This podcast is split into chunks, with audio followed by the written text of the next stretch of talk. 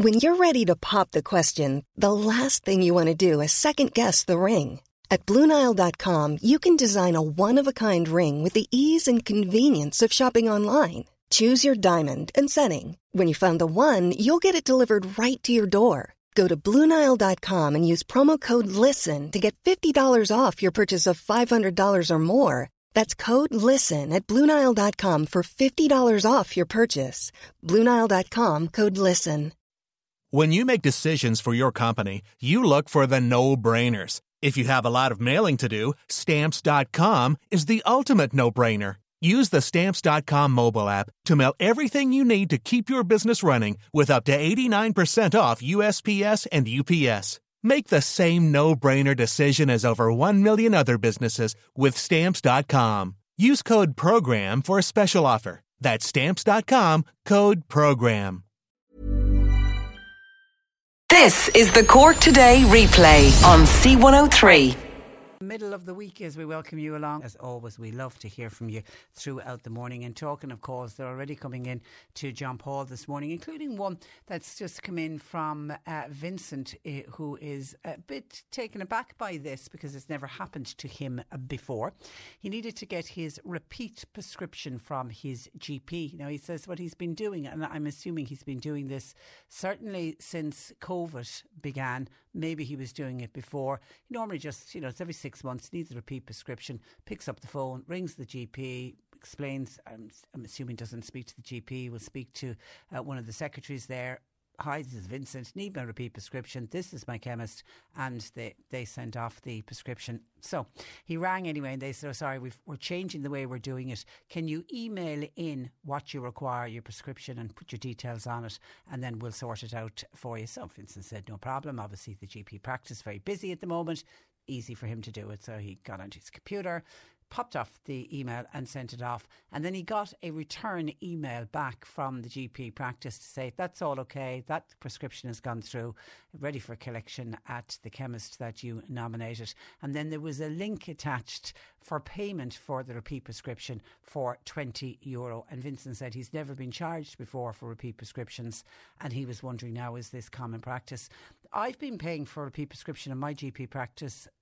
I don't know if it was pre-COVID times, certainly right throughout uh, COVID, and I actually can understand it. There's, you know, there's work involved within the GP practice to get a repeat prescription organised. Now I know they're all done electronically. They're all there was the time where you where you would look for a repeat prescription, you'd have to physically go down and collect it. Now they're all emailed straight to the the chemist to your chemist, which I think is a great system, and I think that's working really well. But certainly, I've been charged at my GP practice, and I thought it was common practice.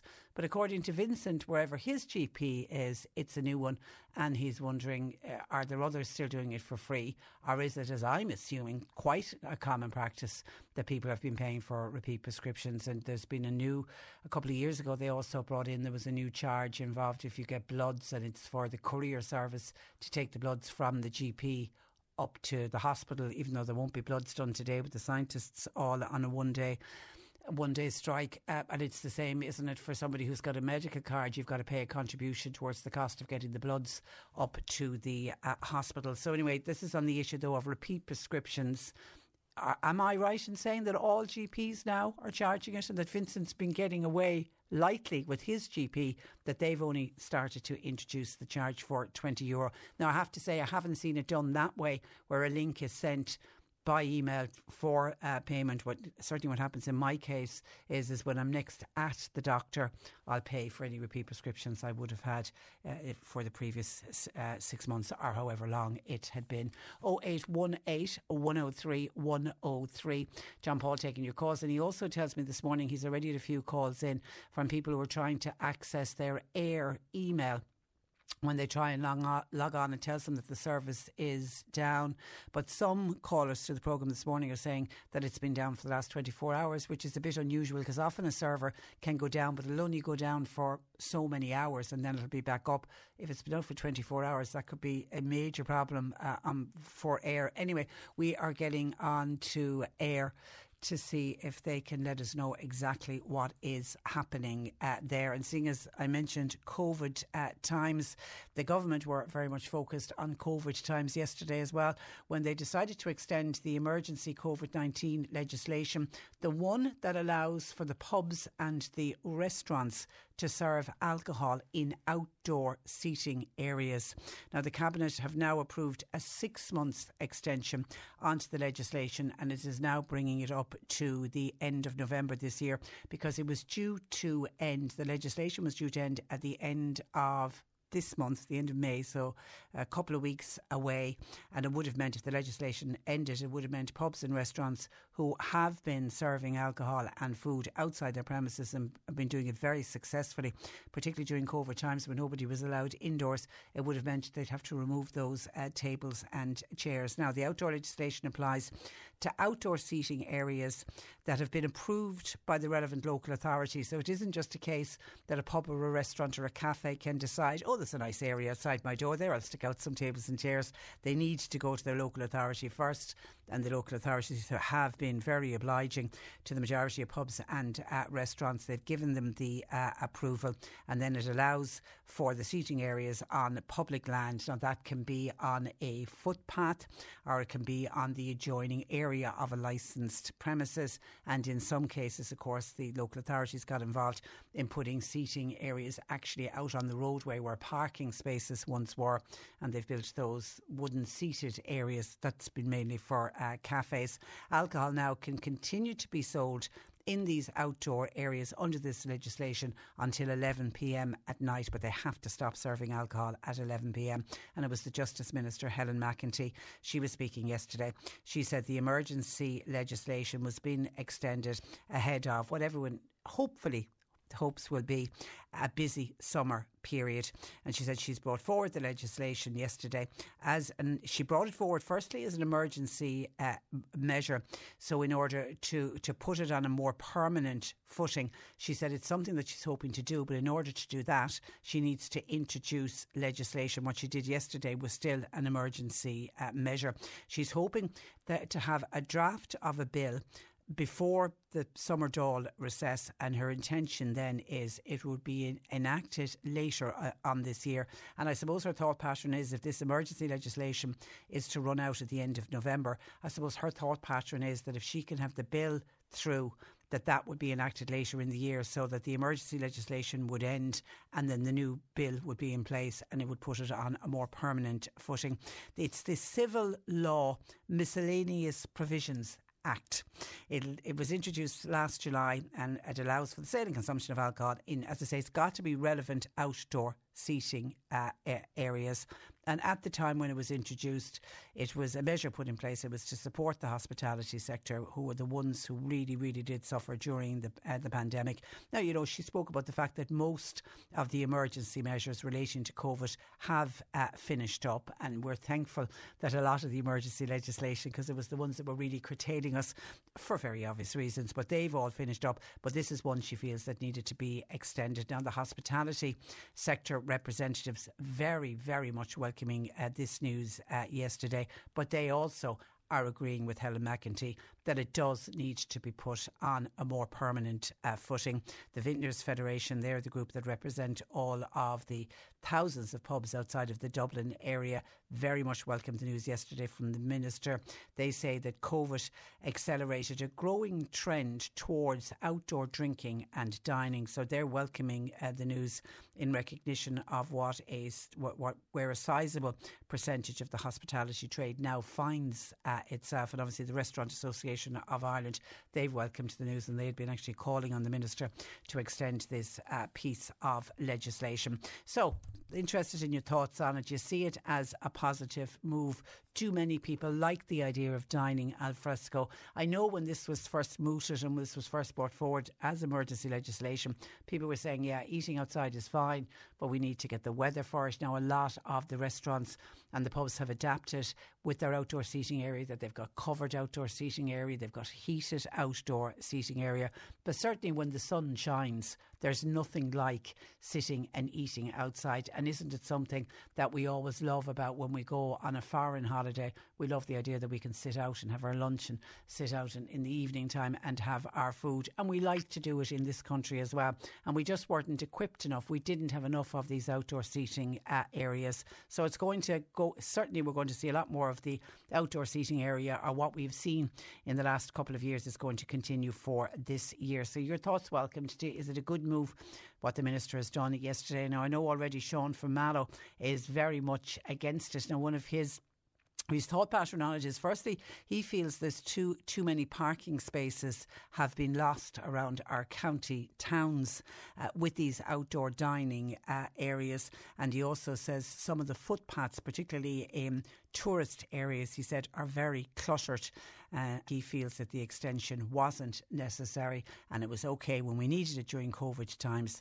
But he says we need to go back to the old traditional way. If you want food, then you go inside to eat or, or to drink. A lot of calls in from people saying yes uh, uh, and letting uh, Vincent know that he's been getting away light by not being charged for his prescription. Alison has summed up Alison, uh, one of the many calls saying, yes, I've been charged for repeat uh, prescriptions. But Alison said she reckons the charge only came in about six months ago. She said up to that at her GP practice, the prescriptions, repeat prescriptions were always free. You just put the call through and they sent them on to your uh, chemist. Colin said, I paid 20 euro for my repeat prescription. I'm okay with that because if I had to physically go in to see the doctor, it would cost me 70 euro at my GP practice. Also, says Colin, there can be a very long wait for an appointment. Everyone is talking about that at uh, the doctor's practices now.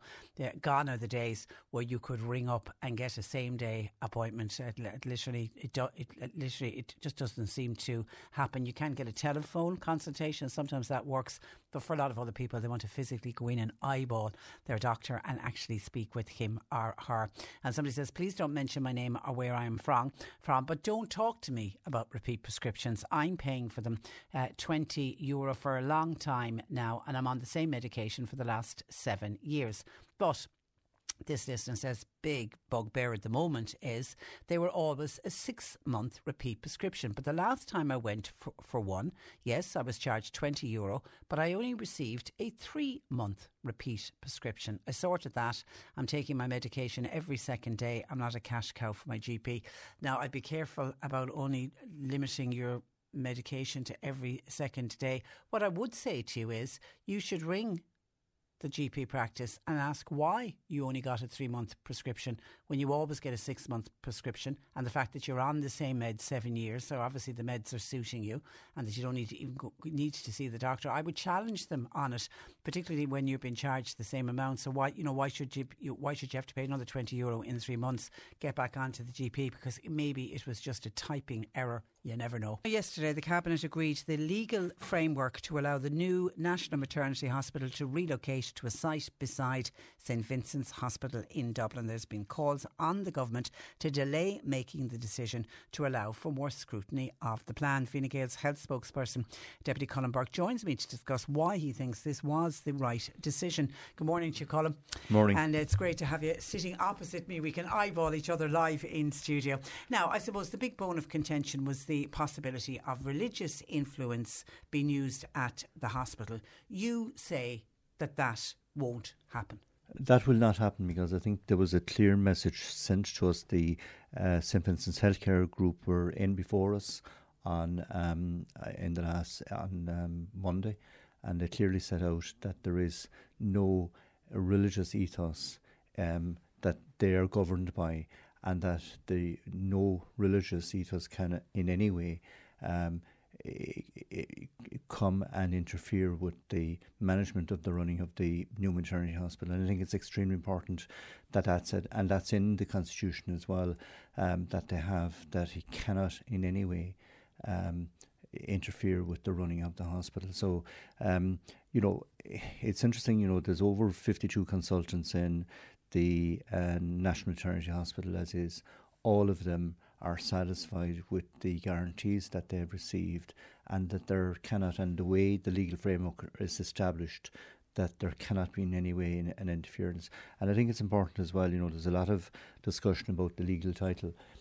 The uh, St. Vincent's uh, Healthcare um, Holdings are uh, giving a 299 year lease, and 299 year lease is good legal title.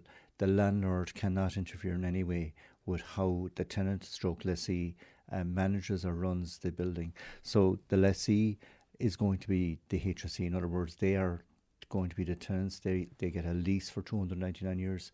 And a large amount of residential property in this country, it could well be up to 40% of residential and commercial property in this country is held under a leasehold title, mm. which is good legal title. Yeah, um, yeah. And, and, I think, you know, the, the, particularly on the religious ethos, I mean, the Sisters of Charity have no say at all in the running of, of St Vincent's. No, no, they're they've now divested them uh, completely themselves divested, completely yeah. uh, of all interests in the property.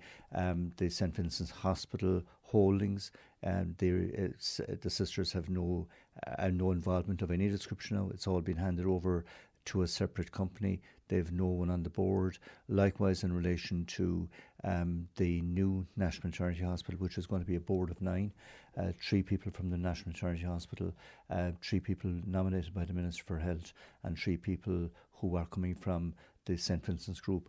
And the reason for that is because there's a partnership. And remember the reason for the co-location. Say for argument's like you have someone who is um, who is pregnant and they also have cardiac problems. The expertise is there in St Vincent's to deal with that, where it wouldn't that be. That wasn't in Holles Street. That wouldn't be in Holles Street. Yeah. And the other thing is that there's over 250 consultants in St Vincent's Group. Um, outside of the National Maternity Hospital in Holles Street, there's over 250. So there's a, a, a, range of expertise that's going to be next door to them. And the reason why it needs to be, a, this is a partnership. It's a partnership between the HSE, the National Maternity Hospital, and um, the St Vincent's Group. So that's why it's a board of nine people, and I think that's a very fair. Yeah, uh, and, and co-location. If you look internationally, it's best practice for a maternity hospital. Absolutely, to be, because be it's, co- be it, it's and we've done it in Cork, for instance. We moved uh, the Erinville St Finbarrs, and then the Bon Secours uh, maternity unit closed as well. So they're now all based in uh, the CH uh, CUH campus, campus yeah. and all that expertise is available, and it's so important. Um, I remember, you know, getting access to specialist care is so crucial, uh, especially if something um, suddenly appears and you need expertise, not in an hour's time, not in two hours' time, but you need it within a very short time frame in order to save. Yeah, and I mean, it doesn't happen often, but it does happen in a small percentage of cases. It does every, happen. every single year. And of course, the other problem with Holles Street, it's an old building. It's an old building, and I mean, for instance, one of the wards has 14 beds in it. It Hard to believe that there's women having yeah. babies in a ward with 14 beds. Yes, and and it has uh, you know inadequate toilet facilities. So like you need all of the proper supports in place, and we need to move into anywhere in relation to you know whole issue. I suppose COVID highlighted this as well about infection control, mm. um, and it's you know the way uh, COVID spreads so easily uh, and it's so difficult to control. And that was very difficult to control, where you had uh, 14 people in, in, a, in a ward. Do, and, and you, I presume. Do you believe this is an important milestone for maternity services? I think it is, in, in because you see, we have three hospitals in, in, in Dublin the Rotunda, the National Maternity Hospital, and the Coombe. And I mean, you know, they were fine for their, at the time that they were there, but we need to now continue to upgrade and improve medical service, and especially in relation to maternity care. And I think it's extremely important. And p- huge progress has been made in relation to maternity care over the last 20, 25 years. The uh, number of um, you know, adverse outcomes has reduced considerably. Um, and we have a huge level of expertise both in relation to nursing staff, in relation to care assistants, uh, in relation to the junior doctors, but also in relation to the medical consultants. And it's it's amazing how healthcare now it's very much where people are subspecialising as well, so that there's an expertise there. But that expertise, then you need to have that added expertise in relation to whether it's cardiac problems, whether it's a whole lot of other problems outside of gynae uh, and uh, maternity care you need to make sure you have that support in place. Yeah, and of course, Sinn Féin are continuing to call for full public ownership uh, of both the hospital site and uh, the building. Um, That's not going. That's not going to happen. No, and I think the reason why the St Vincent's Group have uh, given are giving a lease is that this is complex, and from a legal point of view, there's a lot of the um, services that are being jointly run, and that therefore they believe that lease is the best way forward. It's interesting though. During the health committee, we did have. Uh, a, a, legal person in who was opposing the project, but when he was asked the question, you know, does he have an expertise in this area? He confirmed to everyone that he wasn't an expert in this area of law. And, you know, there has been no legal opinion produced by any of the opposition parties outlining that a lease of 299 years is bad title. I've been involved in the legal profession for over 25 years. I've dealt specifically with the purchase of free, uh, freehold interest, dealing with leasehold title. This is good leasehold. This is good title and it has an independence. So the HSE has an independence. And remember what's happening is the HSE are getting a lease for 299 year lease. They're then giving a license to the new um, company that's set up to operate the facility. So they are answerable to the HSE, and then the minister has a golden share as well in relation to if something is not being provided, which is clearly in legislation that should be provided, the minister can intervene. So that's why the golden so share is there. There's a lot of protection. There's a lot of protection there for women, and, and I can see a couple of our female listeners saying yes, this is certainly a great day uh, for maternity services, and people have waited. A lo- someone else is saying well, people have waited a long, long time uh, for this co-location of maternity services. And we in, still have a road to travel. Yeah, and that's and the other question that's yeah. been asked. Can, yeah. has Colm any expectation as to when this hospital will be open? I think it's a huge challenge now in relation to the cost of any uh, buildings. Like we're having the same problem, say, with schools, about the cost is rising all the time. And it's important that we get this project up and running in the same way as I want to get a new elective hospital for Cork up and running. And, you know, we've identified Sarsfield's Court for that as a site for that because in that case, the land is owned by the HSE, yeah. 117 acres, so there's no excuse for that project not to go ahead. But this one, this project needs to go ahead as well, and we need to know. You know, they've done a lot of work on the site already. Okay. Uh, um, but so it's the tendering process. It's a tendering and process that now. can sometimes get be really a long yes, time. and and the big issue now with tendering process is that people are very reluctant to tie themselves down to a fixed price because of the way the rising uh, costs. The rising yeah, costs that there has to be a variation. I think with the National Children's Hospital, there's a variation that you know costs can go up by four percent, but once they go above four percent, then the uh, contractors are entitled to come back and claim for the, uh, the the additional cost. Okay. So I think it's important, but I do think that there is a problem, I think, within our public service, though, in relation to how we manage building projects. And, you know, we had the example, for instance, in Kanturk School, not that far away from here, where it went on for ad infinitum before the project eventually got up. And we were dealing in that case with over six, I think, six different state agencies. You know, so, you know, and very little coordination between the whole lot. And we need to get our act together on that because, you know, the world is moving far faster now than what it did 20 or 25 years ago. We knew we'd know to move far faster in relation to delivery of projects and that the paperwork involved doesn't go on, ad, go on ad infinitum. And doesn't get tied up in, in red tape. Okay, yes. listen, we really appreciate you coming in uh, to very welcome. Uh, studio. And, and I know uh, when you leave here, you're heading up to Collins Barracks uh, today.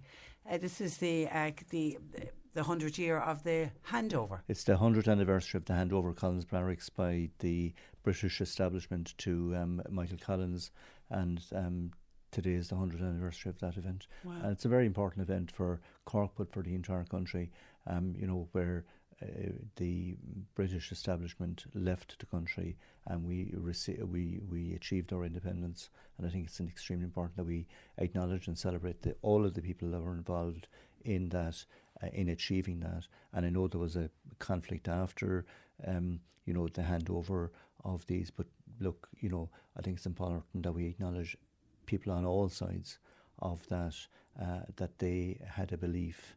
Um, um, and you know we have enjoyed a huge freedom in this country, and you know you take yeah, because of those people. Yeah, yeah, and if you take you know even in the last 10, 12 years in this country, how you know, we had a huge problem in this country where we had at least 50 to 60,000 young people having to leave the country because couldn't get employment. We have now over 700,000 extra people now working in this country that is obviously creating its own problems. But at least young people now have a choice; they can get a job here in this country, or they can go and travel and get experience as well. But, but at least choice. it's a choice yeah. there, and yeah. that choice wasn't there back in the 80s, in part of the 90s, and certainly in 2008, 2009, uh, right into you know the early 2000 and uh, I suppose 14, 15 when we got yeah. that turnaround. Okay, listen, okay. Uh, enjoy that commemoration okay. Uh, today, uh, Colm, and uh, thank you so much for joining us in studio. That's Fine Gael's health spokesperson, Deputy Colm Burke. Cork today on C103 with Sean Cusack Insurance's Kinsale, now part of McCarthy Insurance Group. They don't just talk the talk; they walk the walk. CMIG.ie. Interesting when I mentioned the repeat prescriptions, and it was kicked off by uh, Vincent, who got charged for repeat prescription for the first time, and I thought that every GP practice had been doing it certainly for the last year, if not uh, longer. Uh, and a number of listeners were agreeing with me and say, yes, my doctor's been charging for the repeat prescriptions, and most people understanding why. A couple of texts coming in from listeners saying their doctors still don't charge for repeat prescriptions. So anyone that has a GP practice that isn't charging for for repeat prescriptions you're doing well.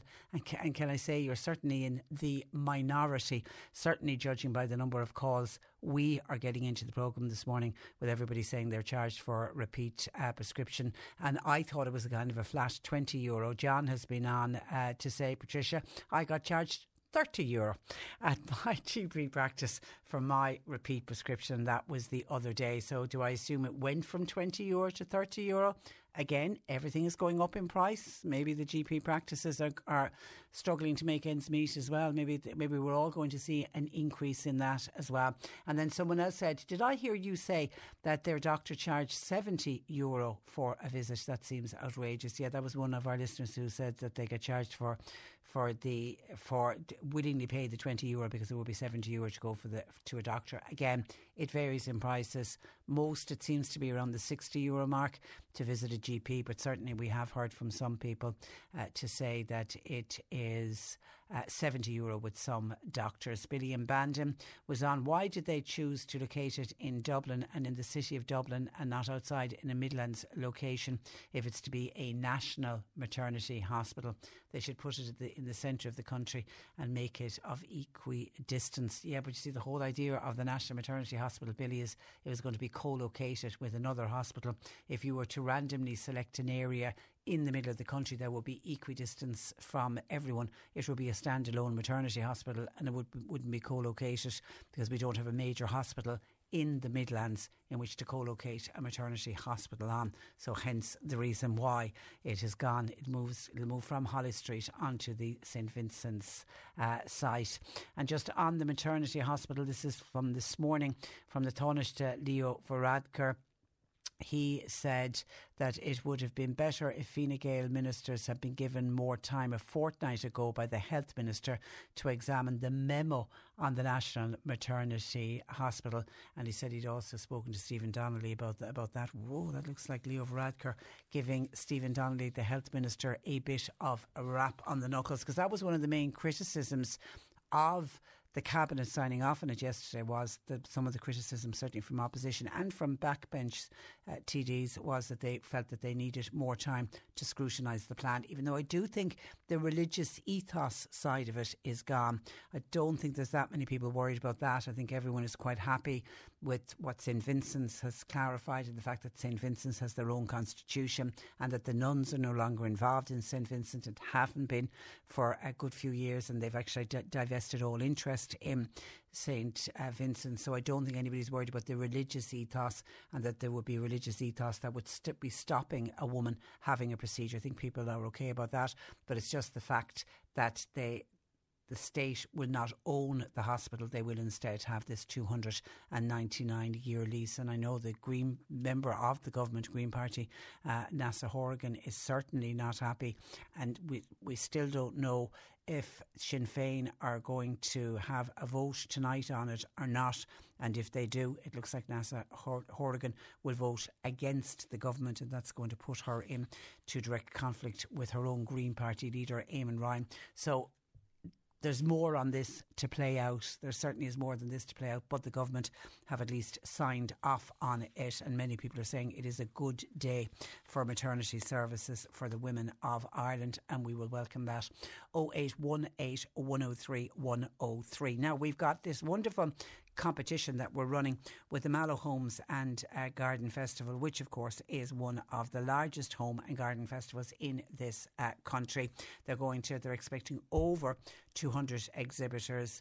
The one thing about the Mallow Home and Garden Festival, which is run at the racecourse every year, is the fact that they have these permanent gardens, and the permanent gardens were put in place from the very first year of the festival, and they're tweaked, and some of them are redesigned every year. But it's the maturity in some of the trees and the plants in the permanent garden that no other garden festival can do, and that's what that's one of the unique, I think, the unique selling points of the Home and Garden uh, Festival. And of course, throughout the three days of the festival, they've got fantastic uh, free seminars. Our own Peter Dowd our own gardening expert, who will be joining us later on today. He'll be doing seminars at the Mallow Home and Garden uh, Festival, and they've very kindly given us a Parma Rattan modular sofa set to give away on the programme, and we'll give it away on Friday. And we look for a daily qualifier. We've had two qualifiers so far this week, and we're playing audio from a well known person who has a love of garden. Gardens, uh, gardens, and gardening. And I have to say, this today's one is a little bit tricky. So I'm going to play it out now. Now, I don't want you to enter. I just want you to spend time thinking about this particular person. She's somebody who has taken to gardening in a big way particularly during the pandemic, when in fairness, a lot of people took up gardening and she started sharing a lot of her garden pictures on Instagram. Take a listen to this. You did what you thought was right. It's all any of us can do. The key to this job is not to care too much and also to care too much. Let me play it again. Trying to really listen to it. You did what you thought was right. It's all any of us can do. The key to this job is not to care too much and also to care too much. Now, I, I, will give you a clue that she is an actress, and it's it's the uh, and now I I now know who this person is, and it's the part she played. She was she was in EastEnders at one stage. That's the the big big clue I'm going to uh, give you. Um, but I would have to have Googled her real name. I would have known her name in EastEnders, but I'd have to have Googled her to find out exactly uh, who she is. Because even when I saw her name, I was going, "Oh, yeah, no, I, I wouldn't have known if if that had been a question for the the million euro in." Who wants to be a millionaire? I don't know if I would have got it correct. I could have given you, as I say, I can certainly give you the name of the character in EastEnders, but would I have known who her real name is? Take a listen again. You did what you thought was right. It's all any of us can do. The key to this job is not to care too much, and also to care too much. Okay, so just playing it to give you a little bit of a helping hand if you want to do a little bit of Googling yourself. Maybe, maybe, maybe I'm wrong. Maybe lots of people know exactly who uh, that actress, well known actress is, who said has really taken to gardening in a big way since the pandemic. And if you follow her on Instagram, then you'll know exactly who she is. Don't call us, text us, WhatsApp us yet on that one. We won't be doing that until later on today on the programme. And of course, today is Wednesday, so it does mean P- Peter Dowdall will join us later on on the programme. And if you have any gardening uh, questions, I spent a lot of time in the garden at the weekend. It was just lovely when the sun shines. It's great to get out and about, and so therapeutic, I feel, to be in the garden. You're listening to Cork Today on replay. Phone and text lines are currently closed. Just to let you know, we did get a response from Eir Web Mail and this was to do with some calls in earlier this morning from Eir customers saying they couldn't access their email and could we find out what was going on. Eir tell us that there was an issue with their web mail, but it got resolved yesterday. But customers who connected while working uh, when when the problem was ongoing would have seen a maintenance page come up, and in some cases, what hap- what's happening is customers are continuing to connect to the maintenance page, and that's why we were hearing from some people saying for the last 24 hours they haven't been able to, to connect to their Eir web mail. What people need to do, you need to clear their cache and then try to reconnect, and it should work then. And they say the instructions are being shared with customers who call the web mail support line. So clear your cache and then try to reconnect, and you should be able to get on to your email. Hopefully, that will be of help to people, as I say, contacted us earlier this morning. Now, as we've been hearing on our news with Barry all morning. Medical scientists across the country are taking industrial action today. It's over long standing pay and career development issues.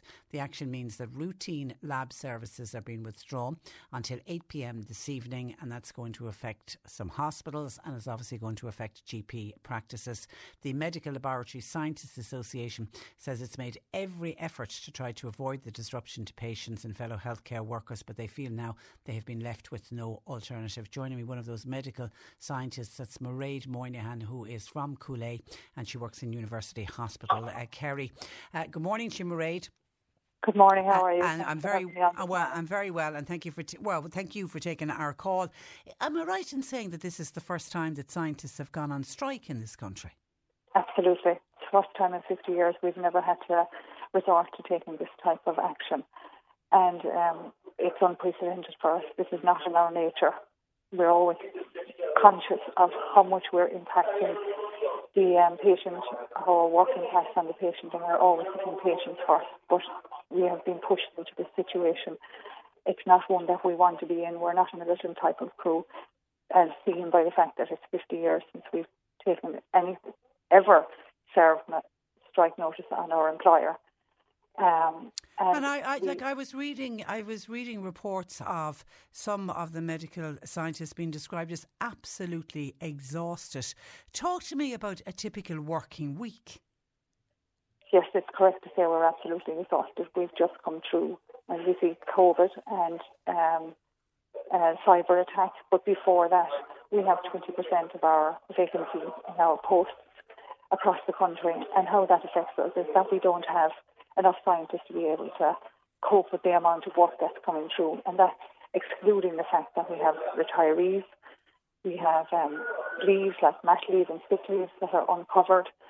I mean, some of my colleagues that are out there striking today, they're working on one in seven um, out of hours roster. So that means that on top of their 37 hour week, they're, they're also having to man uh, 12 hour shifts, which are nights and weekends. Um, in a typical week, there's nine of those. So one from every day of the week, two on Saturday and two on Sunday, and two on bank holiday Mondays if you take it. So they're having to work a minimum of two 12 hour shifts on top of their 37 hour week, and that doesn't include overtime. And that's just to keep the system going at the moment. So we're, we're an aging population. Our new graduates are not staying when they see these kind of conditions and the pay inequality that's, that, is, that is involved as well. And we are just we're, we're broken at this stage. We're just barely surviving. Yeah, because you know the hours you mentioned there, you're talking about people working like 60 hour working week which yes. is which is which is incredible uh, why are you short why are you short 20% of staff though what's the reason we can't we can't get our new graduates to stay in the system or we can't and we're we're just under so much pressure that they're just not willing to work they feel that they're not valued when we talk about pay inequality I'm, the practical aspect of that and how it shows up is that our new graduates are not going to they're not going to stay in the system. They come in, they spend five years in college, another four years in college, and another year being trained with us in the hospitals. And when they see the type of work that we're doing and the pressure that we're under, and as well as that, the out of hours um, commitments that we give, they're just going, look, I can I can get better paid than this working for less hours in this private sector working in the pharmaceuticals, and all of our good graduates are heading that way. We're losing such a, a valuable resource to the system. Yeah, and I assume, and I take it it's the same with a, a lot of other professions. Some of them are deciding to go overseas, and we're we're educating our young people, and we're just exporting them, and other countries then are getting the benefit of our wonderful education system by these fantastic graduates going to work overseas. Absolutely, and not even in our case, but you can see a thriving pharmaceutical industry here, and they're just stepping straight in. They're swiping them up before before they're even uh, they've even graduated. And paying conditions are better. Absolutely. Now we warned the government that this would happen back in 2016 if they didn't um, rectify this this um, problem that we had.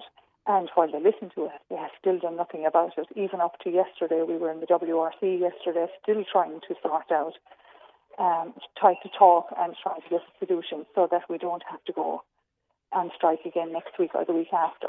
But because if, if my memory serves, serves me right, I'm sure your union you had threatened strike action back in March, but then you, uh, but but you you went into some kind of negotiations, did you at that stage? So at the start of the year, we requested a meeting for with um, PSANC, which would be the resolution dispute resolution section of the national pay agreement. Um, we heard nothing from them, and on the 10th of March, we served strike notice on our employer. Um, we were invited to talks on the 31st of March, which was the day after our intended strike on condition that we rescind our strike action, which we did, and we, met with them, um, had a further meeting on the 27th, and still no resolution, no proposal was put that we could take to our members, and we then served notice on them again. So this this is the second time we've served notice on them. Now, we were still open to talk, but we were not rescinding our notice unless we had a proposal that we could take to our members and we were invited to the WRC yesterday, and we had our members were there and discussing. But it's the same people that they're discussing the same issues with once again. Yes. So we have no proposal to bring that to our members. Yeah, it sounds like you're, you're, ju- you're just going around in circles. And the pay yes. parity recommendation, am I right yes. in saying that's been on the table since 2001? Yes.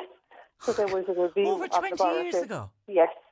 There was a laboratory re- review report um, done in 2001, which recommended that both groups, biochemists and medical scientists, be paid the same because they were both doing the same work. That was put before the um, Minister for Health at the time, which is Micheál Martin, and it was accepted and put in place. And for a few months, parity did exist. But when the national pay talk started in 2002, that parity, that tie between us, was broken and we have been spending 20 years trying to resolve this issue. Now, as you can see, we haven't served strike notice in 20 years, so our means of trying to address this has been through talks, and ultimately, talks is what's going to solve this issue. But we've left, we've been pushed by our members who are saying we're not staying and we're not putting up with this and taking this action today. Uh, um, and then on the practicalities of what you're doing today, um, Mairead. What, what, what, what, what does this mean? I mean, uh, what, you're not saying that no laboratory work is going on today. No, so part of our um, is that we provide an emergency service, which is the those out of hours um, service that I mentioned earlier. So today we're providing that emergency service to the hospital here, which will cover wards like A and E, ICU, high, de- um, high dependency units, critical care units, um, so they will be, that's our out of our service.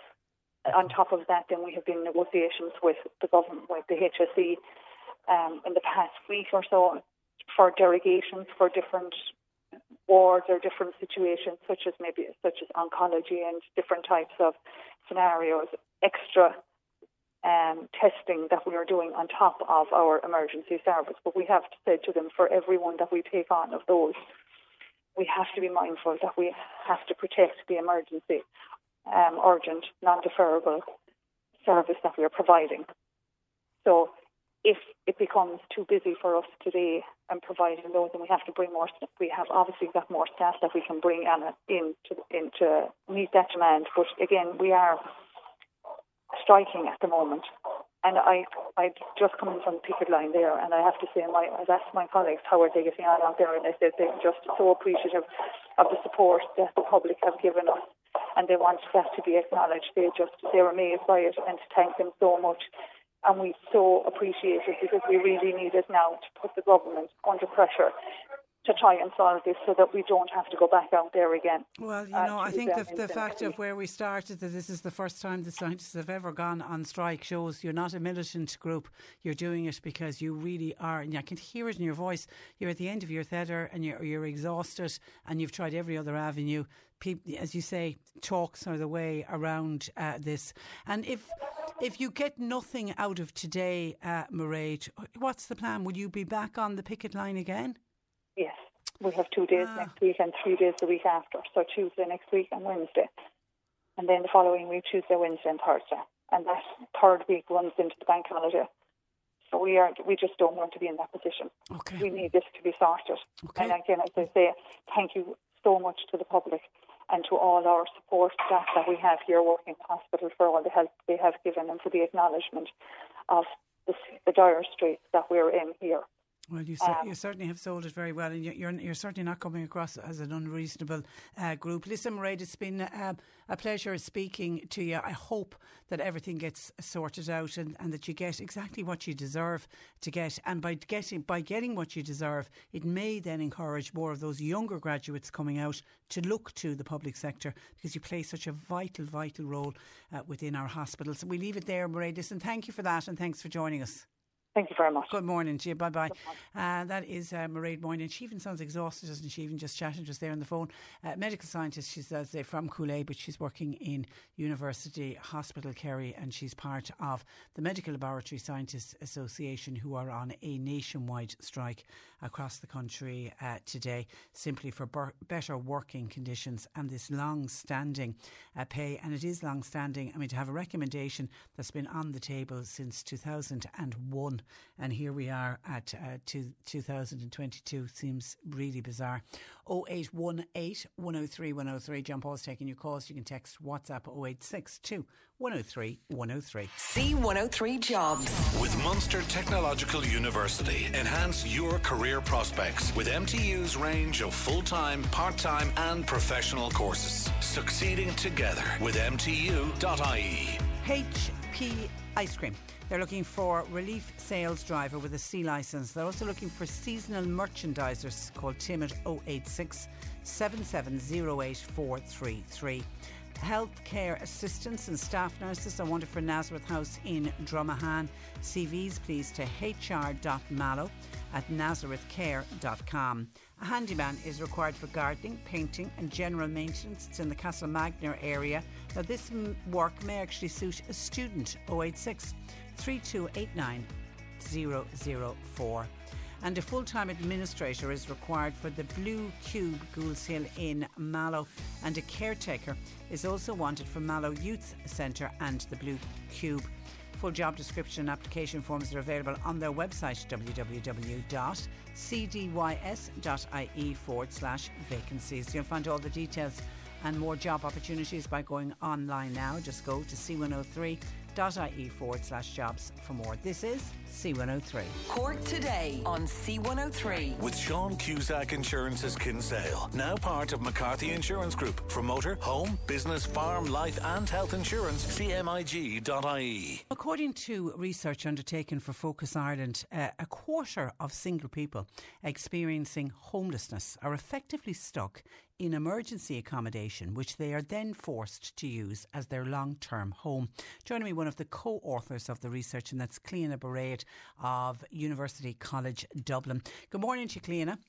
Hi, how are you? I'm very well. Now, when we talk about emergency accommodation, uh, what are we talking about here? Ho- somebody living in a hotel or a B&B?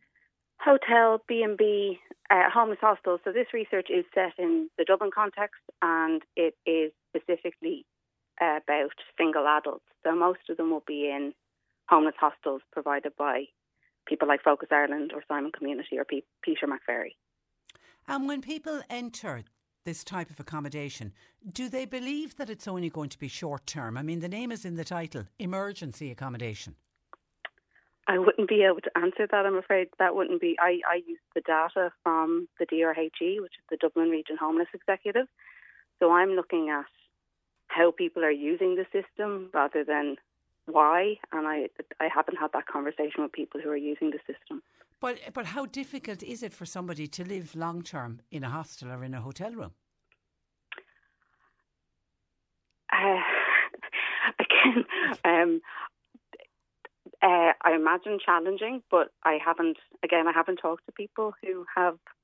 You were just that. okay. You were just physically just look looking at, the the, no, data. at, at, yeah, at, I look at the, the, data. numbers. I look at the numbers.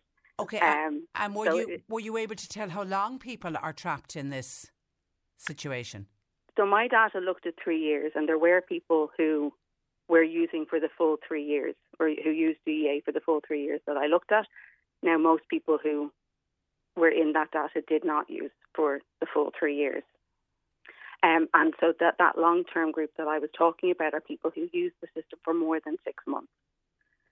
Uh, uh, so there. Yeah, and of course we, we know we have a serious housing problem right throughout the country, but even more acute for the one and two bedroomed units. Exactly. So that is a big kind of push in my that my research is showing is that uh, we need more one and two bedroomed apartments and houses, and there's there's a lack not only in the social housing sector but in general.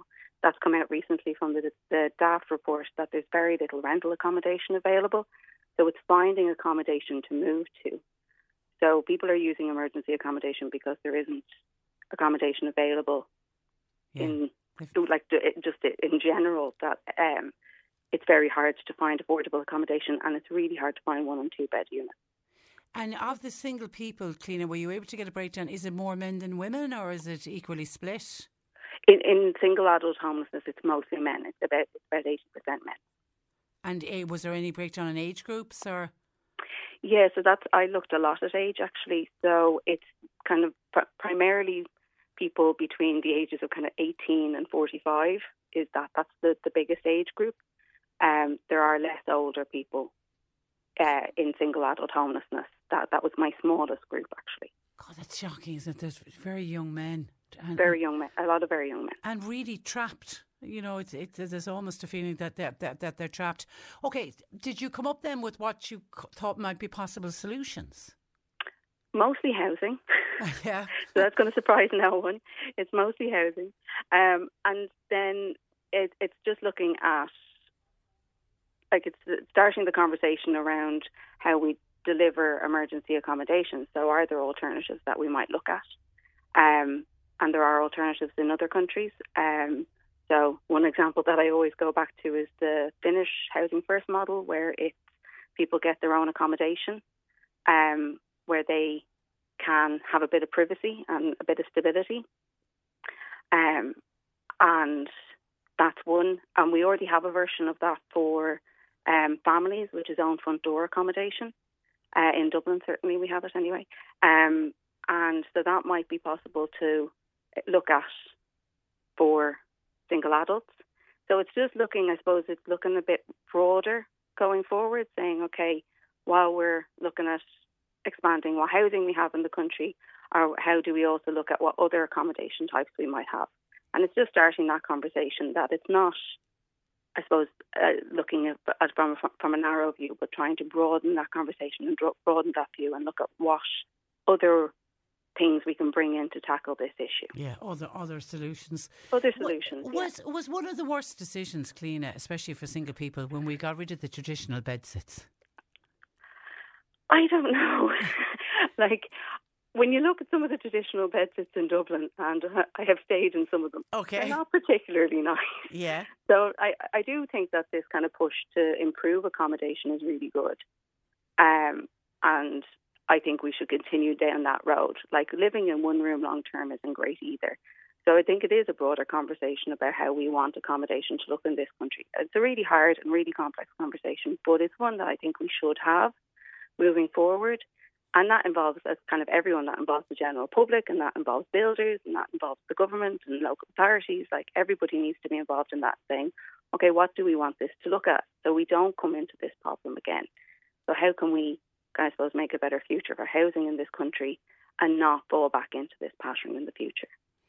Yeah, and we have a housing crisis. We we, We know do. we have a housing crisis. Something has to be done uh, and about that it.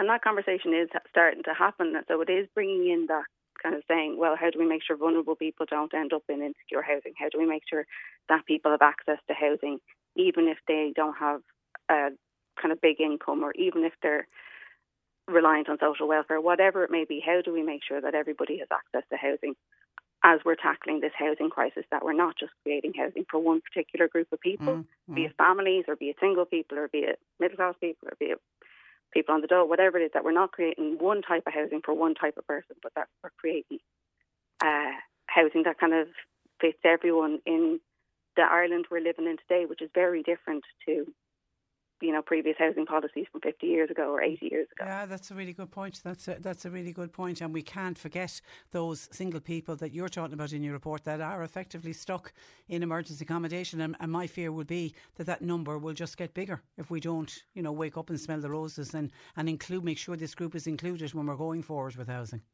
And that's it's it's yeah, creating a more inclusive and diverse housing system, and it's also like, and I would say like a lot of most people do get out of emergency accommodation, that they're not stuck indefinitely. Now, we have a group who are staying a very long time. That data is from 2016 to 2018, and it is only for the Dublin region. So, like people in Cork might be using their emergency accommodation differently, and most of the people in my data would have moved on by this stage. So, there is, I suppose, a kind of I don't want to say that like everybody's getting caught indefinitely because that's not true. People are sorting themselves out and people do find accommodation and people do move on. But also we have to kind of go, okay, but there's people who are finding that really challenging mm. and we need to look at how we can kind of facilitate their moving on from emergency accommodation because that shouldn't be people's long term accommodation. Absolutely. Absolutely. Yeah. Okay. Well done. Well done on, on the research, uh, and thank you for joining us on the programme this morning. Thank you very much. Good morning to you. Bye bye. That too, is uh, of University College Dublin on that research on uh, emergency accommodation, particularly for single people, single men in the main. 0818 103 103. John Paul taking your calls. And there was a text in WhatsApp in from Claire uh, earlier to say, Hi, Patricia, now that the government's uh, electricity allowance credit has actually appeared on my bill, the 201 cent. Uh, it has, uh, my bill came in at 192.08. So I'm wondering who's getting the €7 euro 93 cent. I hope it's not the electricity company. Claire's bill came in at under the 200 euro. No, Claire, what happens is that credit remains in place and the 7 euro 93 that you didn't spend in the last two months in your electricity, that will come off your next bill. So don't worry, you'll still get the full 200 euro credit, whether it is split over uh, one, two, we can even go to three bills, however many bills, uh, until you have used it. It's not the electricity company, it's, it's uh, the, the credit is onto your account. 0818 103 103. John Paul taking your calls. Cork today on C103. With Sean Cusack Insurance's Kinsale, now part of McCarthy Insurance Group. They don't just talk the talk, they walk the walk. CMIG.ie. Now, a Mallow family are about to have the family's dream come true in time for summer with the building of a safe garden for their very spe- special little nine year old daughter. To discuss a garden for faith by the Cliona Foundation, I'm joined by Faith's mum, and that's Lisa Brown. Good morning to you, Lisa.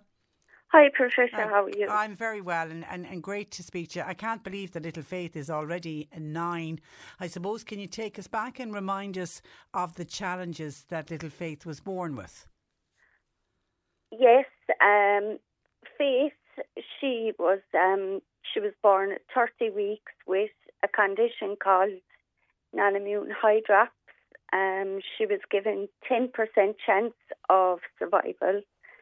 Um, after five days in the, the neonatal, the family were called in to to say goodbye to her. But um, Faith said, "I don't know what you're doing here. I'm hmm. not going anywhere." So she she just got better and better and better, and she spent three months in the the neonatal. Um, at the time, she was. We were told that she had severe um, brain injury, brain damage. Um, she had, she now has cerebral palsy. She has epilepsy, and she was also born deaf in both ears, and she wears cochlear implants to, to help with speech and hearing. And I know I, I follow you on Facebook, and she always, uh, when she's well and not in pain, she mm-hmm. has the most gorgeous smile and Yes. she is the. I mean, and she's stunningly beautiful, but She she's is. always comes across as just such a happy little girl, even allowing for all of those disabilities that she has. It she she doesn't let it stop her living No, life to the definitely. best. Yeah.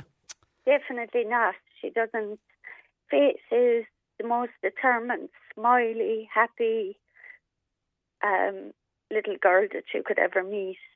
She's just, she's got a strength in her that just oozes out of her, basically.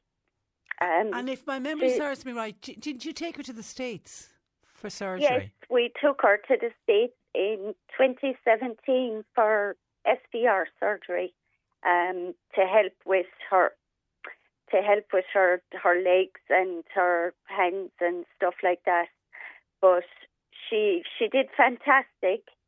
Um, she she she was able to walk in a walker up to um, we'll say three months ago. She's she's only three months post op major hip surgery. Yeah. What? What? What? ha- She she ended up in a lot of pain. Did she with her hips? Yes, um, she was in a cast for six weeks. She was in cast, um, two big casts on her feet, um, from her feet up to her thighs. And when she came home, she got desperate bone pain and muscle spasms, and she was just it. She was just not herself for two weeks. She was just crying, roaring, screaming, um, sleepless nights, just trying to get her to, to take medication.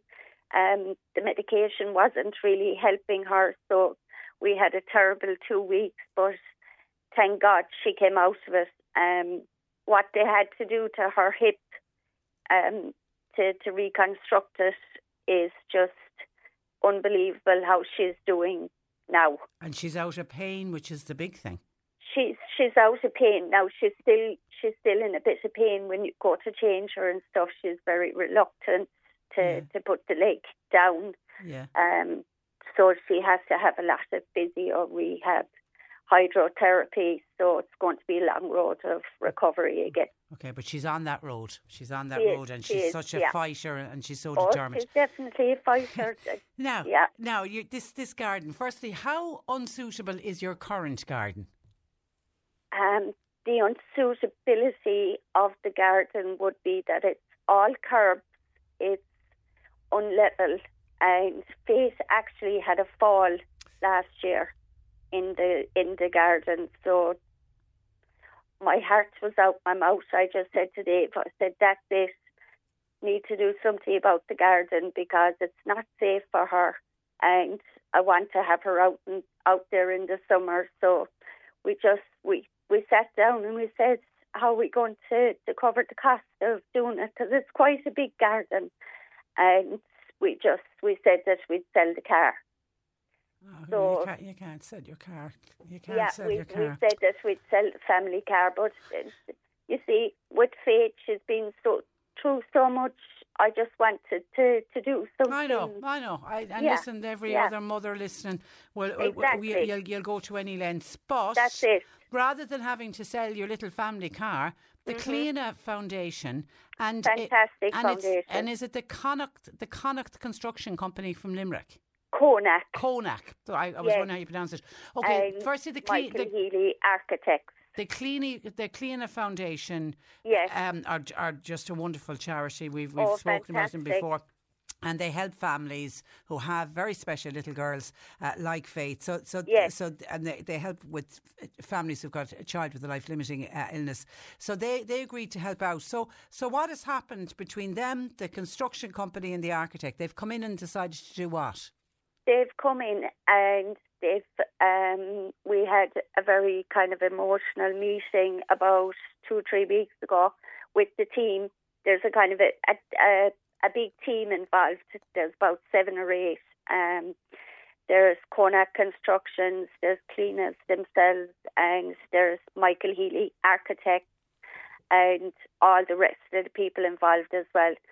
But they came in and they just looked at the back garden and I I presume that Michael Healy, with his expertise, that he just looked at the garden and he knew exactly what to do for Faith. It's just going to be wheelchair accessible, wheelchair friendly. It's going to be safe. It's going to be level.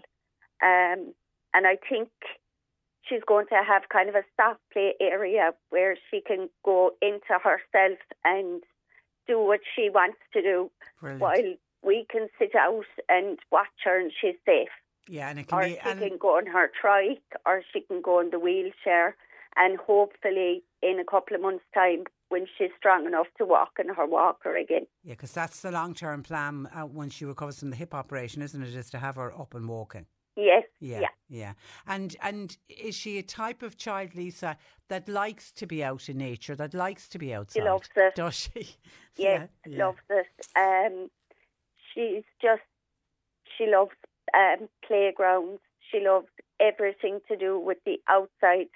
Even when she's inside now, when we had her at home, we've had her at home for three months after the surgery, and that was because she she had to sit down after the surgery. But you could see it in her that I wasn't even able to put her into the wheelchair because I just couldn't take her out. She was so sore, but you could see that she wanted to go out, Mm, but I had nowhere to take her. I I could have taken her down to Aldi, but she just wants to. She just loves nature. She loves colourful things. She loves everything to do with playgrounds. She's just she's quite adventurous. So she'll have her own little magic area right outside Yeah, the back door, which is brilliant. When does work begin, Lisa? They're hoping to have her in there for the summer, and it's gas because Faith, even though she can't walk herself, she she's constantly looking up in her tablet. She wants a trampoline. She wants a bouncing castle. So she's funny. she knows what she wants. That's Oh, that's she for sure.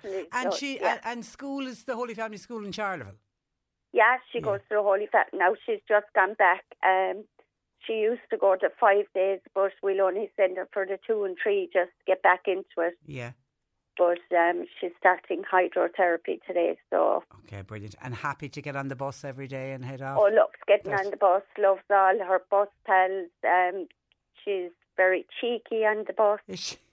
She? is, yeah. She's got she's got a few words for the bus driver and her bus escort, but they're they're they've got their own banter.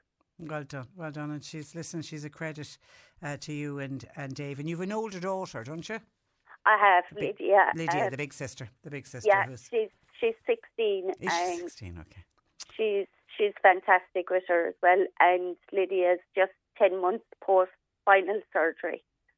Okay, listen, you're, you're it's, it's a tough journey you've been on, but you've, you're, you're always you always seem to do it with with a smile. So, um, Yes. and Faith is lucky to have you as her mammy as well. That's Oh, that's you. for sure.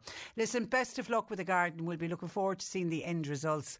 But yeah, uh, thanks a like million. us, we're so excited now Right. to see the the finished project, and just can't wait to see Faith's face. Okay, listen, enjoy, Lisa, and thanks a million for joining us on the program this morning. Thank you so much. Good Thanks. morning to you. Bye bye. That is uh, uh, Lisa Brown, Mammy of Little Faith from Mallow. And well done to everybody involved in that programme uh, project. As I say, it's kind of like a DIY SOS, but it's out in a garden rather than in a house. So well done to the Cliona uh, Foundation and with Konak Construction and also the architect that was mentioned there by Lisa Michael uh, Healy. People are so great and so kind and giving when a need arises for sure. 0818 103 103. Talking of gardening, you can get your gardening questions into us, uh, please. And don't forget, in the next hour, we will be opening the text message service for our Mallow Home and Gardens uh, Festival. A new chance to be today's qualifier for the Parma Rattan Modular Sofa set on what is a tough, well known person who loves her gardening. Let's take another listen. You did what you thought was right. It's all any of us can do. The key to this job is not to care too much, and also to care too much. The only clue we're giving is that she was once a well-known face in on EastEnders, but which former EastEnders star? Who is she? You did what you thought was right. It's all any of us can do. The key to this job is not to care too much, and also to care too much. You're listening to Cork Today on replay. Phone and text lines are currently closed. Competition time of the day. This competition we've been running all week with the Mallow Garden Festival, one of Ireland's largest home and garden festivals, and a top prize at the end of the week of a Parma Rattan modular sofa set. You'll be set up in the garden this summer if you win our modular sofa set. All this week we've been playing audio of a well known person who loves his or her garden. And I can already see from some of the answers that have been coming in, because I think today's is really, really tricky. It took me quite some time to work out who this is. You did what you thought was right. It's all any of us can do. The key to this job is not to care too much, and also to care too much. And all where the, the hints, the only hint so far that I'm allowed to give you is she's a well-known uh, English actress, and she we knew her better at one stage when she used to be strolling around Albert Square. Now I've asked John Paul, is it okay to tell you the wrong answers that we've been getting in so far? We haven't did a right answer now. By the way, you're only meant to be sending them in from now anyway, so you can get texting or WhatsApping if you think you know who it is to 0862 103 103. I can tell you that it is not Lisa Fowler. A lot of people are saying that, and it is not Linda Carter. And by the way, it's the it's not her name of what she was in EastEnders, because obviously she went on to do other parts as well. We actually need her real name in order to win the competition today. It's not Danniella Westbrook. It is not Natalie Evans. Somebody else is suggesting, is it Bonnie Langford? It's not Bonnie Langford. Uh, it's not Martine McCutcheon. That's a suggestion in from uh, Chris. Uh, a couple of people saying Martine McCutcheon, it's not, and somebody else saying Charlie Clements, aka Bradley Bra- Branning from Una. No, they are all incorrect, and it is not Jacqueline Jossa either. A number of people had made that suggestion. Who is this? You did what you thought was right. It's all any of us can do. The key to this job is not to care too much, and also to care too much. And Sadie is saying uh, Lacey Turner. No, it's not Lacey Turner either. I, okay, John Paul says I'm to I'm to leave the text message and the WhatsApp open for a, a little while. Let people have their guesses. We may have to come back to you uh, with more clues on uh, this one. Uh, let's wait and see. But get texting or WhatsApping if you think you know uh, today's answer 0862 103 103. We leave the text and WhatsApps open for about 10 minutes and then we select today's qualifier that goes forward to the draw, which will be held on Friday. And we'll make a draw and somebody will win the Parma Rattan modular sofa set in association with the Mallow Homes and Garden Festival. There's over 200 exhibitors taking part uh, this uh, year. They have, they reckon, 5 million plants go up on sale during the course of the festival. And I know I've been at the festival nearly every single year that it's been on. And by the end of it, there's very few plants left. People go there and go home with carloads of the most amazing plants. You get great ideas for the garden as well. And if you're planning on travelling by train, which a lot of people decide to do and make a nice day out of it, when you get into Mallow train station, there is a free bus service, it's a shuttle bus service that they run from the train centre, taking people out to the racecourse, which of course is outside Mallow. So that's the Mallow Garden Festival, Cork Racecourse, May 27th, 28th, and 29th. Get working on your answers there, please. And while we're waiting on the correct answer today, let me see some of your thoughts uh, coming in to uh, us. Um, sorry, the text message service now is gone absolutely mad. Let me just see some. Oh, yeah, this was Ed, Ed commented on this earlier when I mentioned there was a problem with Eir email. Remember, we had a few calls this morning, people saying they couldn't log on, and we had to get on to Eir and they came back and explained that they did have a problem yesterday, and it got sorted, and that people should be okay, but people needed to to get rid of the cache uh, uh, because they, they kept seeing the maintenance page come up. So we were explaining to people what they needed to do in order to access their Eir uh, email. That prompted Ed to say, Patricia, I can't believe that people are still using Eir email. I, Ed says, I changed over to Gmail. Remember at the time when Eir decided to charge five ninety nine a month. So Ed sent that text in, and then almost a couple of minutes later, he said, Wow, I've just seen that charge is nine ninety nine a month now. So Ed is surprised that people are still paying to have their email email accounts when you have the likes of Google, uh, where you can get your emails uh, for free. But obviously, Ed, a lot of people do because we certainly had a number of calls in today uh, from people who have Eir Email who were having problems uh, with it on the 200 euro electricity credit that we, we touched on because somebody's just got it in on their uh, bill. Some people are, I mean, I certainly got mine couple of oh, about six weeks ago. So it was the bill for February and March. I think I got the 200 euro off uh, mine. So February, March, April, May, it'll be into June before I get my next bill. Somebody is just making the point uh, about by the time the next bill arrives, everybody will be paying the full amount on their electricity. The 200 euro that the government gave will not be coming off the next uh, bill. And somebody says, bear in mind that added into that, there will be an increase of 23% on top of most people's electricity bill. What are people supposed to do? Many people will end up in arrears because they simply will not be able to afford to pay their next electricity bill. And this listener says, I was doing some shopping in one of the German retailers earlier this morning and I noticed the two you know, the two litre tub of milk has gone up by 20 cent, not 20%, 20 cent sin, since last week. Everything, everything is going up. And I'm sure I mentioned it on Monday, and I might have mentioned it the previous Monday as well. I'm one of those kind of traditional people in that I do the big shop on the weekend and there's nothing extra in the big shop. You know, it's kind of, you know, almost, I can only let the trolley off and it would find everything that I need to go in. You know, week on week, it's the same. Maybe an odd week, you might have to get some more toiletries or more kitchen products, cleaning products. But generally speaking, it's in and around the same and it's usually in and around the same price uh, every week. And week on week, that there's nothing extra in the trolley except my bill is getting higher and higher every single week. And it might be just like that 20 cent on, you know, someone say, well, sure, it's 20 cent on two litres, two litres of milk.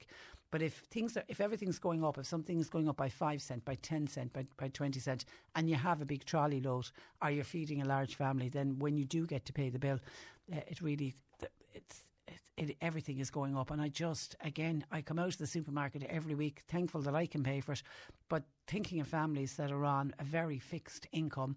And if you've got a lot of children and you're on a fixed income, how in God's name our families coping. It really, really, the cost of living really is starting to bite. And that listener is right. Wait until the next electricity bill comes in. And I'm, I'm expecting we will have a flood of calls in from people because the electricity bill is going to be even higher than it normally is because it's been going up all of the time.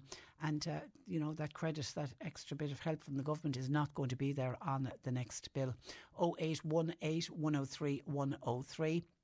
And John was on to us about the people who were talking about getting charged for their prescription charges. And this was kicked off earlier this morning, who for the first time has been charged 20 euro his GP practice, even though lots of people said Vincent's done well that most GP practices have been charging for quite some uh, time, even though we did get one or two, not very small number of calls in from people saying that their doctors still don't charge for a repeat prescription, but there's very few GP practices not charging at this stage. And John says, Patricia, listen, at the end of the day, people have to uh, remember that a doctor's practice is not a charity. They're a profit organisation. They're they're in business.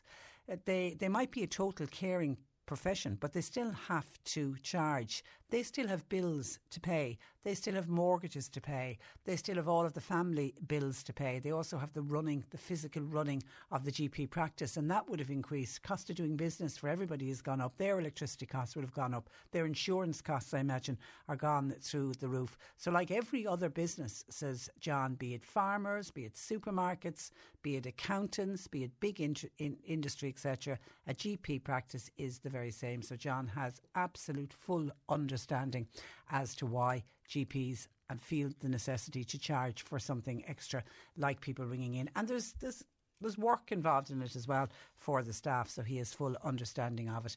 Thank you for your WhatsApp um, John, to 0862 103 103. The C103 Cork Diary. With Cork County Council delivering roads and housing, community and business supports all across the county. See corkcoco.ie. A charity bungee jump is going to take place at the Arches Bar in Mallow on the June Bank Holiday weekend on the Monday of the June Bank Holiday, June 6th. Proceeds are in aid of Cystic Fibrosis Ireland and the Mallow Search and Rescue Group. You can register to take part in the charity event by contacting Emma at 086 235 1674. And as part of Cork Bike Week, Inniscarra Community Centre are hosting a community cycle for all this evening. They'll start from the community centre at half past six. And if you're taking part, you've got a choice of two routes. You can do a six kilometre cycle or you can do a 17 kilometre cycle. And if you want to bring the children along, that's absolutely fine, but children must be accompanied by adults. And Nazareth House in Mallow, they are looking for volunteers. They are looking for help updating their gardens.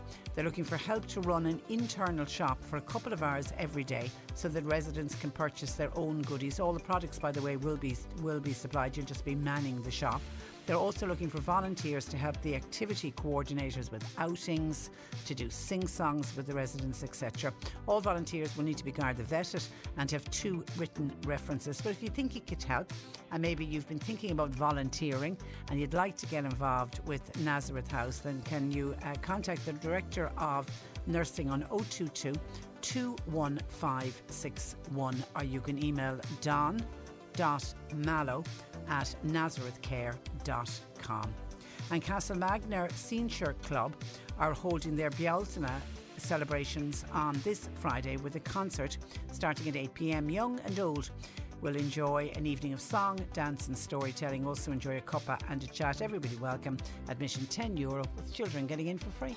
Cork today on C103. With Sean Cusack Insurance's Kinsale, now part of McCarthy Insurance Group. For motor, home, business, farm, life, and health insurance, cmig.ie. Let's clear the text message service on our competition uh, because we want the text message service to be available for questions for Peter Dowdall.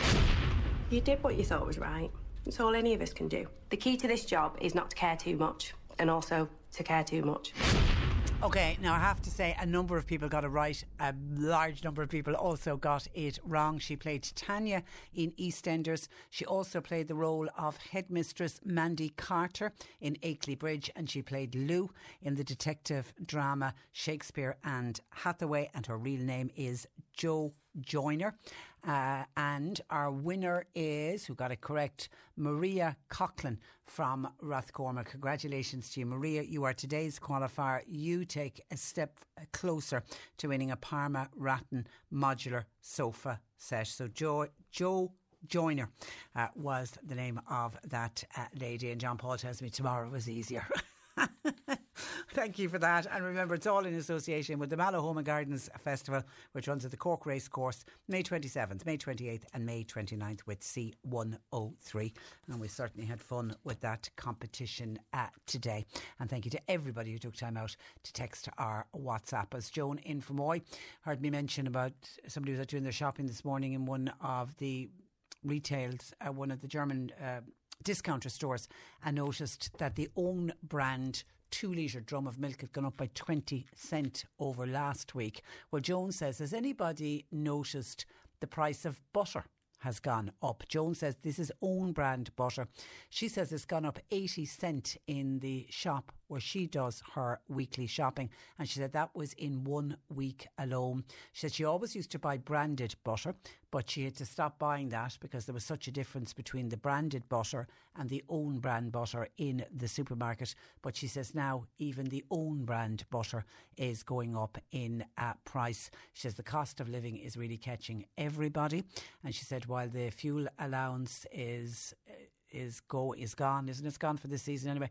She said there will be there's a lot of us. She said who don't get the fuel allowance. We're paying for everything, and she said at the end of the day, butter is a basic it's a basic item. It's you know it's something that you'd put into the basket every week. It certainly is not a luxury says uh, Joan. Thank you for that Joan to 0818 103 103 and James was on to us I think it was yesterday to say he had occasion this week I think it was on Monday he had occasion that he had to go on the train to Dublin he had to leave our beautiful Cork for a day. He had a bit of business to do in Dublin. He hasn't been in Dublin in quite some time. So he said he was up on the early train and he said he, you know, booked his seat, got on the train, blah, blah, blah, everything fine. And he said he was really looking forward to having breakfast on the train and a cup of coffee. And uh, he said suddenly he noticed there's no catering on the train. And he was talking to another passenger who said, who's a regular traveller, said, no, there hasn't been catering for quite some time. I think it's to do with COVID. And James got on to us and said, come on, surely the restrictions of COVID have been li- lifted. Why was there no catering on the train. And he said by the time he got to Dublin, his tongue was hanging for his morning cup of coffee. And he wonders if we could find out when will catering be coming back on the trains. He said he really, really missed it last Monday morning while trying travelling to Dublin. Well, I can tell you, James, I bring you not good news or to anybody else who regularly commutes on the train.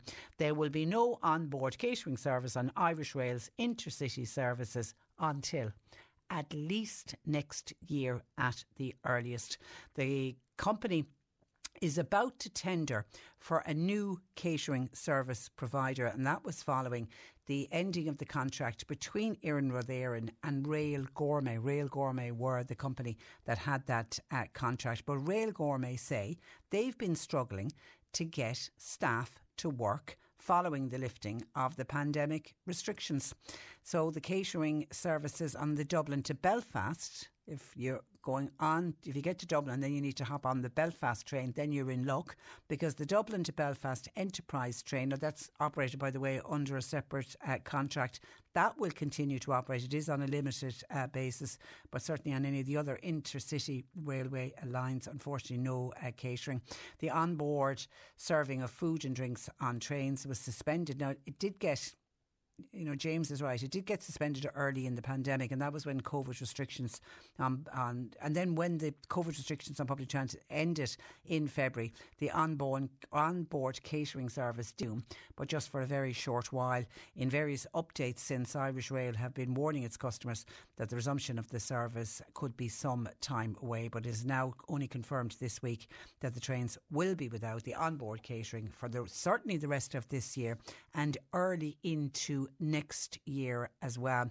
They apologise to their customers, but they say Rail Gourmet have now advised Éireann that it is no longer able to provide catering service on the intercity network. It's despite extensive efforts by both Iarnród Éireann and Rail Gourmet to see onboard catering services resume following their enforced absence for almost two years because of the pandemic.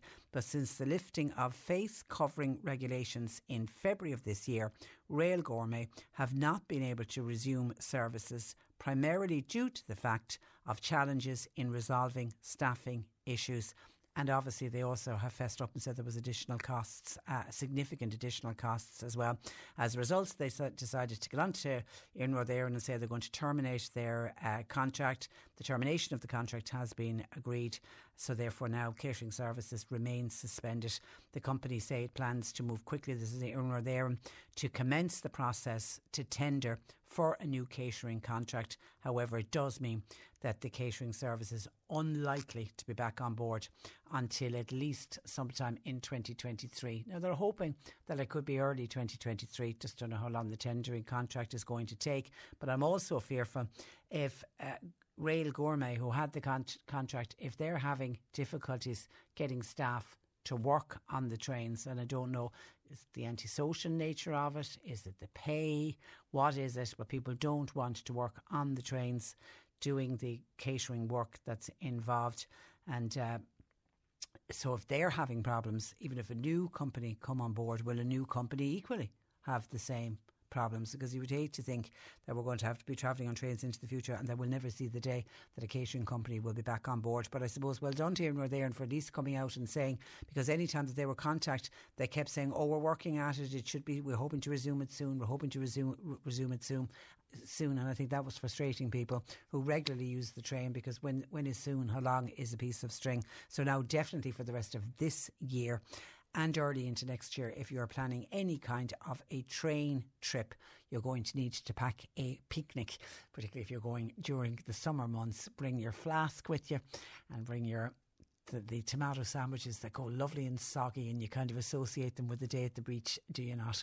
0818 103 103. We are looking for your gardening questions, please, because Peter Dowdall will be joining us soon answering all of your gardening questions. You can text or WhatsApp your gardening questions to 0862 103 103. Cork today on C103. With Sean Cusack Insurance's Kinsale, now part of McCarthy Insurance Group. They don't just talk the talk, they walk the walk. CMIG.ie. And Peter Dowdall of the Irish, uh, the IrishGardener.com uh, joining me as always on a Wednesday afternoon. Good afternoon to you, Peter. Good afternoon, Patricia. How are you? I'm very well, and we've been talking about the Mallow Home and Gardens Festival all this week because we have a lovely competition that we're running. And I saw your face on the ad today on the Irish Examiner. I'm sure it was. You're obviously doing some of the lectures. That must have brightened up your day. Absolutely, seminars. The word I think it did. Well, I, men- I mentioned you and said you. I, have been at some of your seminars in the past, and they're always very informative. So, so you are oh, doing good. seminars again this year. I am on the Friday and Saturday. I won't be there on the Sunday, so I'll be there on the Friday and Saturday, and we'll be we'll be talking uh, talking all things gardening and and obviously taking any questions and answers, or well, taking the questions and hopefully giving some answers. You, you never let people down. You you always have the answers. Okay, there was a WhatsApp came in last week. I don't have it in front of me, but I think you have it. This was from Mary in Bandon who had a problem with was what was it her trees she had a problem with? She had a pro- well, the, the, the one I'm looking at was she had a problem with hydrangeas and rhododendron. so the rhododendron, it. and I think it'll resonate with a lot of people who grow them. Uh, there's a lot of black spots on the leaves uh, and kind of yellowing around it. Now it's it's a it's a rhododendron fungal leaf spot, if you like. Um, and the first the first course of action with it like with all fungal problems i always go to the cultural control which is a kind of a fancy way of saying remove the dead leaves or remove the infected leaves so that's the first thing to do with this uh, the leaf spots on the rhododendron to remove as much of the infected growth as possible now that might leave the plant quite bare and it's a fine line trish because you, you can't remove all the leaves because it's an evergreen plant so it needs to photosynthesize. But at the same time you want to remove as much of the infection as possible. So do that. Don't put it into the compost bin because it'll only spread. So throw them out.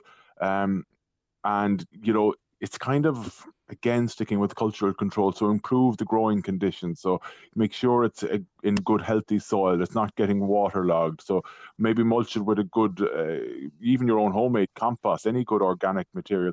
And also keep deadheading it so when it flowers probably around now uh, remove the flowers when they die off because any of that dead and decaying material, as you can imagine, is perfect in the, the, perfect conditions then for the development of any fungal problems. So, so you could also then drench the, the soil around the plant with a solution of my go-to fella, if you like, it's the copper sulfate, copper sulfate mixed with water. Drench around the plant with that. And you know, it's kind of similar for the hydrangea. It's kind of leaf, uh, the leaves are dying off a bit. It, it could be several things there. It could be uh, a bit of frost damage. It could be that that it's getting too wet. Um, it could be maybe you overfed it. I don't know if they fed it or not, but overfeeding can lead to that kind of leaf burning as well.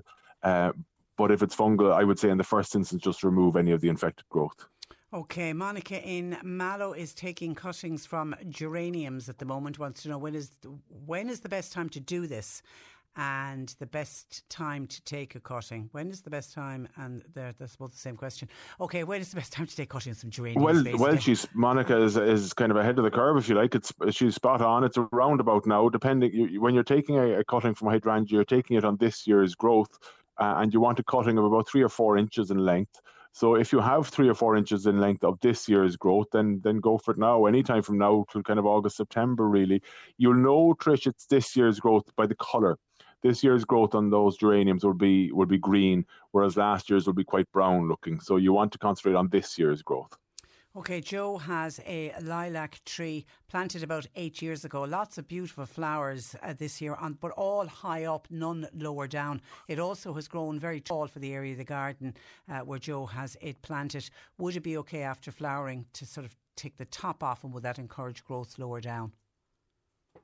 I'm afraid for Joe, it would. is a short answer to your question, but with lilacs, they're quite peculiar in that if you prune them, yes, it will lead to growth lower down. But after you prune them, they, they put on a lot of growth, but it's all leaf growth, not flowers, which is kind of counterproductive. At least you will get growth down low, but you won't get the flowers. And, and by pruning the top, you'll have removed any flowers, flowers, from the top. Yeah. So I don't know what way to advise them. Um, it just seems to be peculiar with with with, with uh, he said it was lilac, didn't he? Yeah, lilac. Yeah. Yeah, you know, it's it is peculiar to lilac that that that's what they do. Now they will well produce flowers in several years' time, but I've seen it many many times with lilacs. Uh, and in fact, I just saw one recently. I'm not sure where I was, and it was full of flower, but it was next to a footpath. And obviously, the the homeowners were being very responsible, and they were pruning it back off the footpath over the years and the side facing the footpath has zero flowers, but all the rest of the shrub is full of flowers. So it's it, it's just peculiar to lilac. So uh, I would probably leave well alone if I was Joe. Yeah, and just just enjoy the tr- the flowers that are up high. Uh, Sheila, yeah. could you ask Peter, please, uh, what is the best time of year to trim a mature Leylandii hedge? Uh, it's inside in the garden, not on the roads side, so as to help it thicken up. It has some bare patches in it. Many thanks, Sheila. Okay, well, it's important, I suppose, on that one, Trish, to remind everybody that it's illegal to cut back hedges at the moment. At this time of the year, until September, it's illegal under the Wildlife Act because there's wildlife and birds and everything nesting in, in mature hedges. So you're not allowed to do it at the moment. Uh, so be careful. It, it, it's a mature leyland hedge. So when there's brown patches in a mature leyland hedge, it's unlikely that pruning it, unfortunately, will thicken it up that much. But I suppose to give the answer to the question, your your time is kind of September. Uh, or if you didn't do it in September, you could do it in February, and it would probably thicken up that bit quicker in February because the growth is starting as opposed to coming to an end in September. Um, so there are your options, September or February. But if it was a relatively new hedge, I'd say it would be quite successful. But with a mature one, it's it's probably not, I'm afraid, going to thicken it up that much. But I suppose it's, it's worth a try in, in either September or February. Now, here's somebody who's doing her best to try to describe what she got as a present. A Millstreet listener says, uh, or she purchased. I, I bought an indoor plant at Christmas time. It had orange buds on it, which have now almost all fallen off. It's grown about six since then, it's grown six inch long stems of a lighter colour with a white blossom on it, but no orange buds on it. Any advice as to what it is or what I need to do with it? It's uh, it's an ornamental pepper. I'm struggling struggling for the, the life of me to remember the name of it, but it, it'll come to me in a sec. But what it's doing now is it's producing the new growth, which are these stems.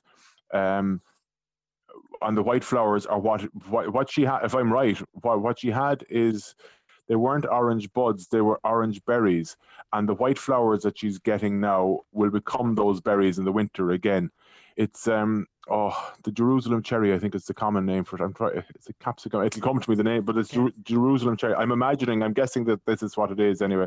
Um, uh, oh, it's a type of solanum. Anyway, it's known as the, the Jerusalem cherry. Uh, if I'm right, but I imagine I am because you'd see them quite a lot as houseplants around Christmas in January with these little orange yeah, berries. Are, yeah, they're like uh, yeah, they're orange little balls on it. Yeah, berries rather yes. than buds. Yeah, and I imagine that's what she had. Now it's it's normal enough that they would fall off, and then the these white flowers will become the berries for next winter. Okay, so just keep doing what you're doing. Keep and it, it's an it's a, it's an indoor plant, so keep it inside. In this part of the world, it is. Yeah, yeah it's a house okay. plant. Yeah. All right. Uh, Derry in Boherbue has a Portuguese laurel hedge on a bank. Which is six years old. It's gone very bare. He can now actually see through it. Happened in the last two months. What could have happened to it and what can be done about it? Without seeing it, it's impossible to give an answer. I'm afraid. Um, but like if it's, it's, he said it's there several years, didn't he? Yeah, six years.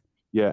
So if it's there six years and this is and it wasn't a problem up to now, it obviously something is getting it. So in other words, if this was a relatively new hedge in its first few years, I would say just prune it uh, and feed it, and it'll thicken up quite quickly. But if it's been fine for the last six years and now suddenly it's becoming quite see through, there's obviously something bothering it but I can't tell what, obviously, because I can't see it. So it could be fungal. It, it's unlikely to be environmental, in other words, wind or anything like that, because that would have been a problem for the previous years. So it's, it's more likely to be something, unless it got a you know a drift of weed killer or any chemical that was nearby, that would do it. It could be a fungal problem because these. Uh, uh, Portuguese laurels can be quite prone to things like shot hole and things like that. But without seeing it, I couldn't give a definitive answer. I'm sorry.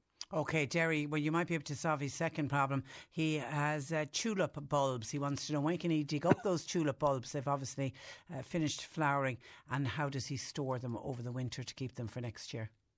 Well, that's an easy one. I, I love the easy ones. They're they're fine. So yeah, when the foliage on the the, the tulips, uh, I suppose the textbook actually is daffodils and tulips and all of them, alliums as well.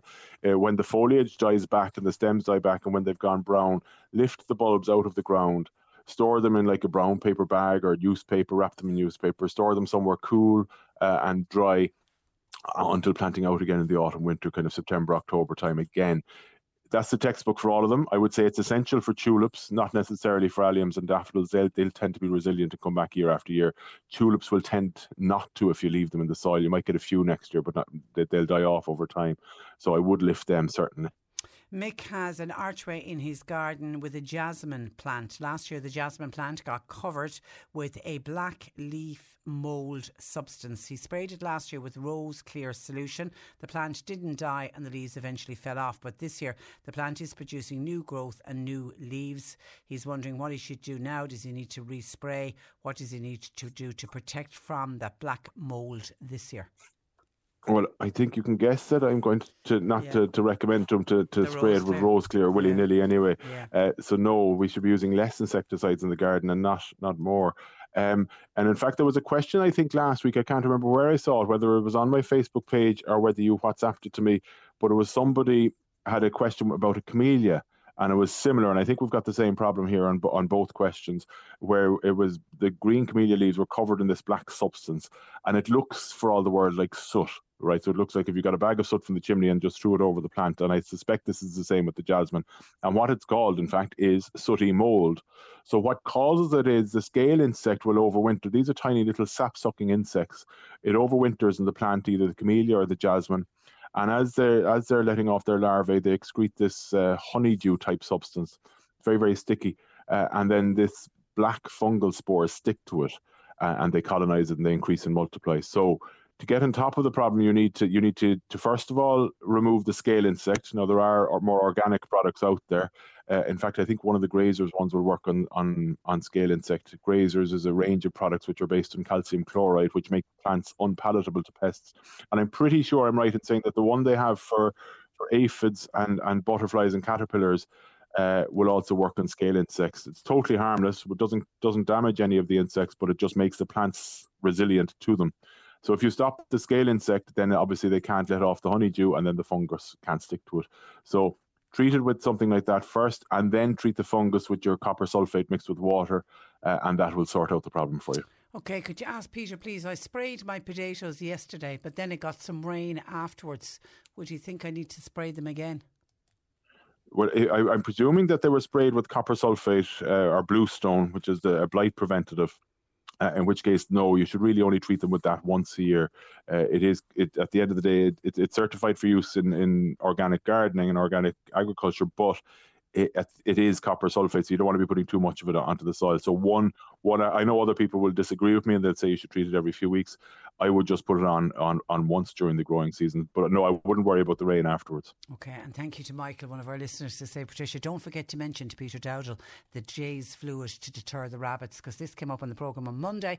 Listener had the, as I said, it's the annual problem of rabbits coming into our garden, eating all the heads off our flowers, and we threw open the phone lines and there was loads of suggestions coming in, including that rabbit stew is very nice, and somebody else suggested getting a, a, a, Jack Russell Terrier. They're very good to deterrence uh, to the rabbits. But a number of people started talking about getting an empty plastic bottle like a Coke bottle or a 7 Up bottle, put Jeyes fluid into it, dilute it with water, and make some tiny holes around, put the lid back on, make some tiny holes around the top, and you place it near the plants that the rabbits were eating.